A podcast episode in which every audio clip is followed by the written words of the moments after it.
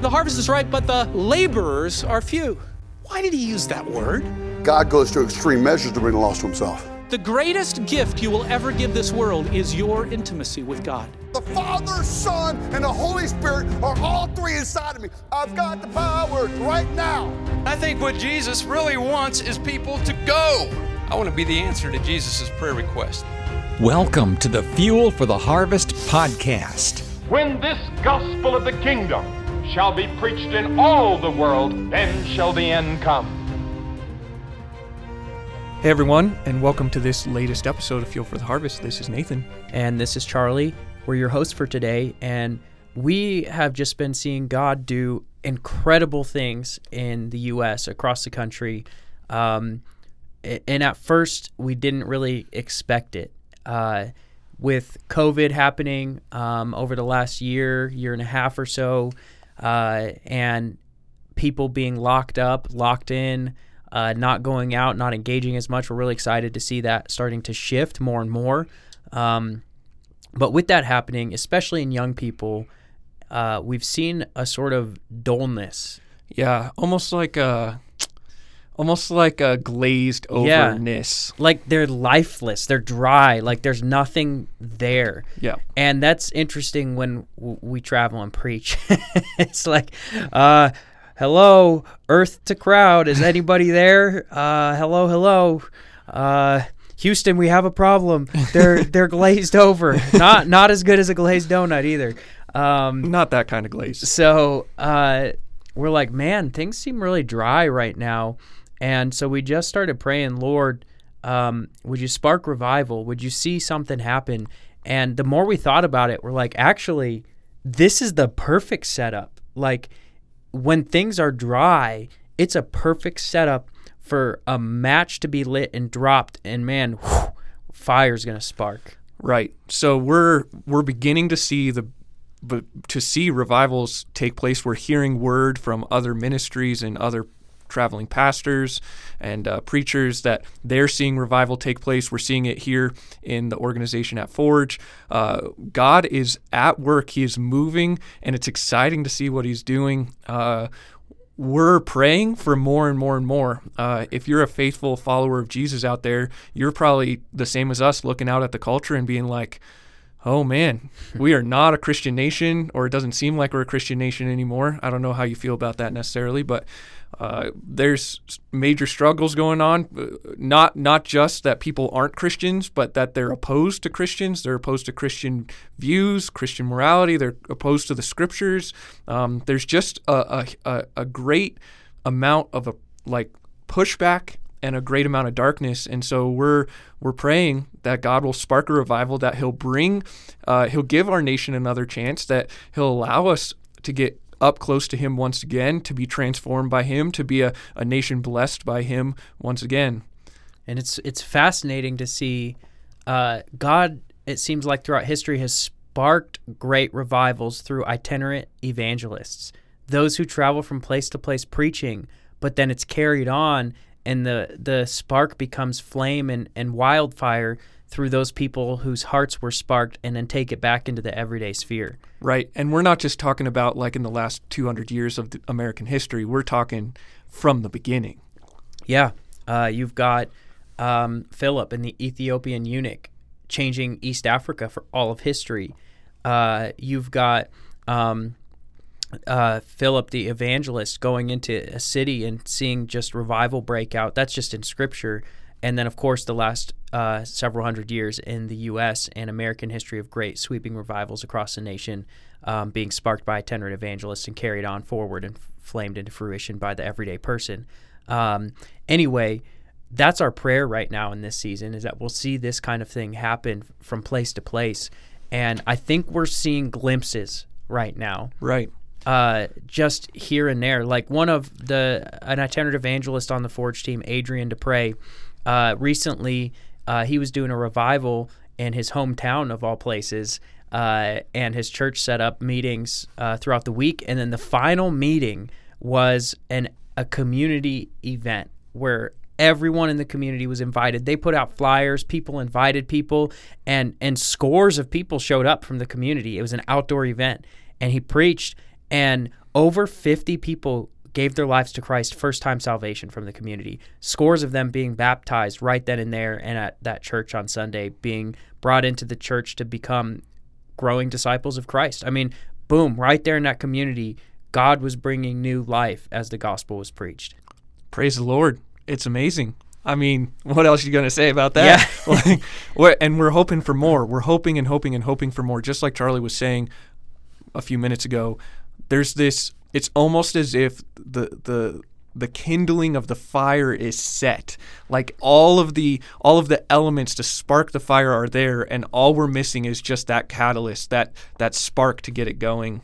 Yeah, I was um, preaching just a month ago uh, in Florida at a, a spiritual emphasis week for young people, and it was feeling kind of dry at first. It was a little bit of a tough, tough breakthrough on the front end. I'm going, man, I'm gonna give it my everything and pray, pray, pray. Lord, do your thing. Uh, but it's a little tough to start. And um, by the time the week had ended, 124 out of 300 in the crowd had had responded to receive salvation and give their lives to Jesus fully. Mm. And I was shocked. Like that's out of Christian school. Yes. I was like, no, no, no, no, guys, guys. This is if you don't think you're saved and you need to give your life to Jesus. And they all stood up and like, yeah, we need to give our lives to Christ. They're all standing there. I was like, wow. And I had talked with with some of the leaders. They're like, yeah, a small percentage here probably authentically know and love Jesus. And not only that, but 47 were called to missions, mm. like the unreached to the field. And um, that's in addition to scores of others who committed to local mission, uh, reaching uh, their neighbors for Christ, as we're all called to do. And they said, I'm going to com- commit to that. Yeah. Here's who God put on my heart to reach for Christ. I'm going, wow, God sparked a fire of 124 saying, I'm going to give our, we're going to give our lives to Christ, and scores of others saying, we're going to commit to local mission, and others being called out by the Spirit of God to the unreached, to the ends of the earth.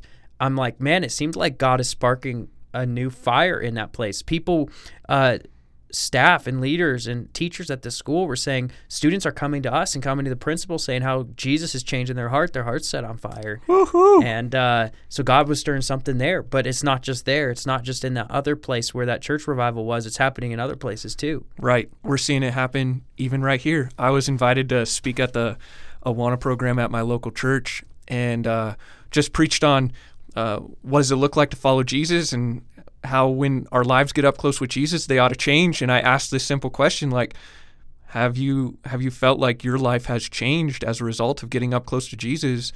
And there might have been, I think, 20, 25 people in the room at that time.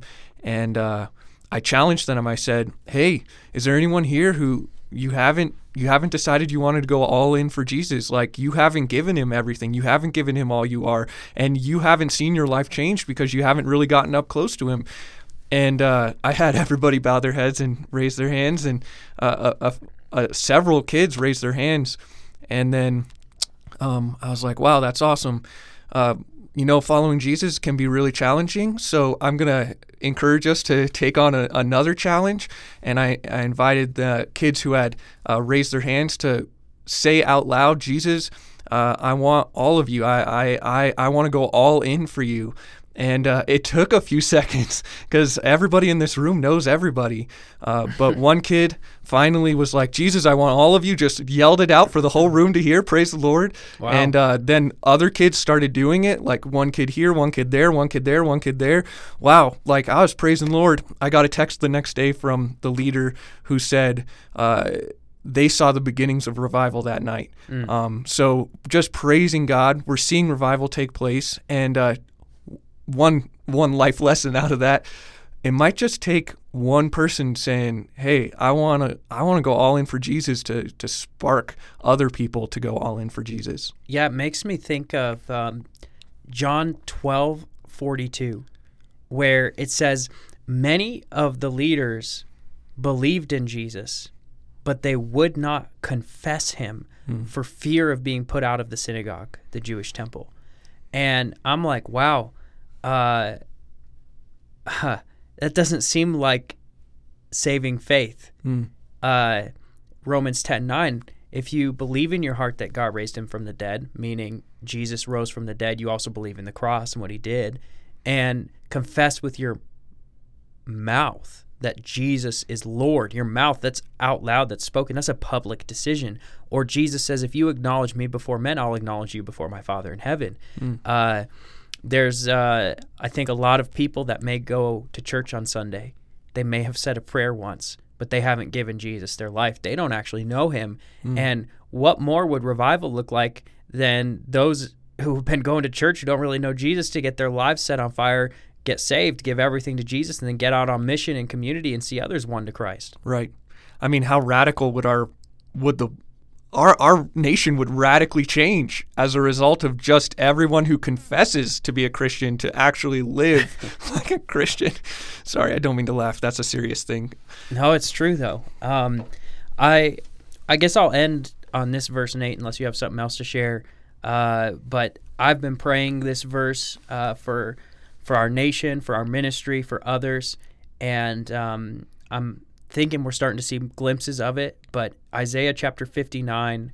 Uh, verse 19 to 21, it says, So they shall fear the name of the Lord from the west, and his glory from the rising of the sun. That's the east, for those of you who don't know. Uh, It always raises in the east. yeah, always in the east. I thought it it just surrounded the whatever. Finish the Uh, verse. for he will come like a rushing stream, which the wind of the Lord drives, and a redeemer will come to Zion to those in Jacob who turn from their transgression, declares the Lord. And as for me, this is my covenant with them, says the Lord. My spirit that is upon you, and my words that I've put in your mouth shall not depart out of your mouth, or out of the mouth of your offspring, or out of the mouth of your children's offspring, says the Lord, from this time forth forevermore. So I get it. There's a, a context of this passage. Uh, but broadly, I've been taking the truths of this passage and praying, Lord, would we see people come to know you from the east to the west, all over the globe? Would your power come in double force as you pour out your spirit like a rushing stream, like this blowing wind? And those who turn from their sin and turn to you, would you come to them, Lord? Would you would you pour out your spirit, put our word, your words in our mouths, uh, that it wouldn't depart from us, that we could proclaim who you are, and that would happen uh, in our lives, in our kids' lives, in their kids' lives, and even spiritual generations, those we lead to Christ and those that they'll lead to Christ.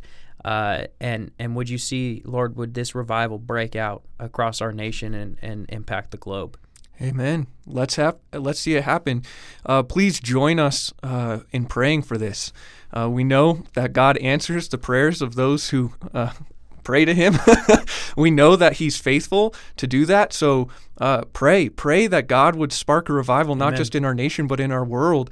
Um, and I know this is a really short episode, but I don't know if it really needed to be much longer because ultimately like we're just we're just wanting to see more of Jesus, more of his kingdom in this world and So if you're listening, man, uh, number one, go pray. please Make sure first you've given Jesus everything in your life. If you've got any idols, lay them down. Uh, number two, pray and uh, pray for revival. Number three, pray. And number four, put it into action and start go telling people about Jesus. Yep. Let's get after it, guys. Come on. I'm I'm so fired up, man. I I'm just dreaming of this wildfire taking place spiritually, and uh, I don't know about you, but I want to have some part of it. yeah, I mean how cool would that be? Get on the train. Well, let's get after it, guys. Thanks for joining this episode of Fuel for the Harvest, and we'll see you out in the harvest fields.